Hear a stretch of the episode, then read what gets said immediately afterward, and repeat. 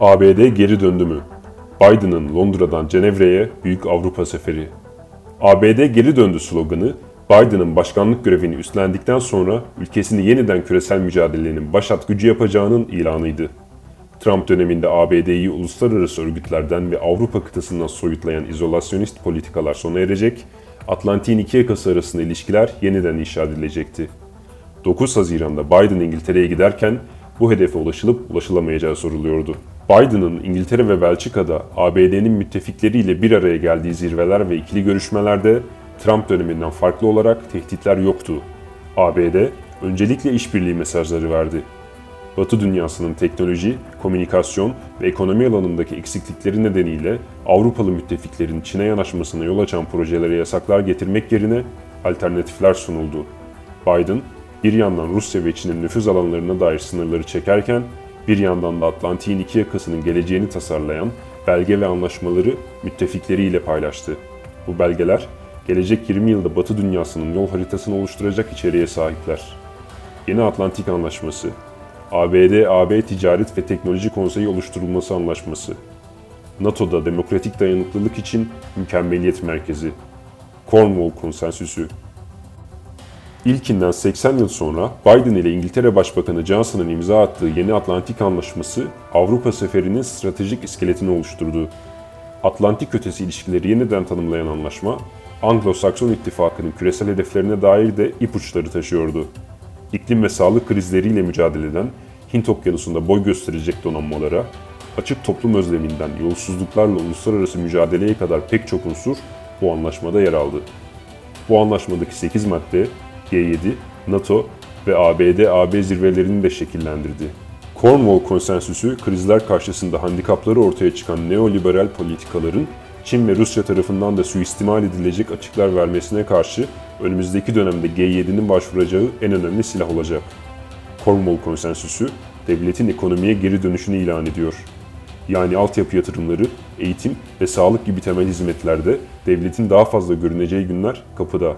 1980'li yıllarda patlama yapan özelleştirme dalgasının mezar taşının Cornwall'da dikildiğini söylemek yerinde olur. NATO'da demokratik dayanıklılık için mükemmeliyet merkezi kurulması kararı ise insan haklarının yakın gelecekte Rusya ve Çin'e karşı Soğuk Savaş dönemindeki gibi etkili bir silah olarak yeniden sahaya sürüleceğini gösteriyor. Batı'nın açık toplum prensiplerinden yararlanarak enerji ve telekomünikasyon şirketleri ve örtülü operasyon ekipleriyle Avrupa'da cirit atan Rusya ile Çin artık bu oyunu rahatlıkla yürütebileceği boş alanlar bulamayacak.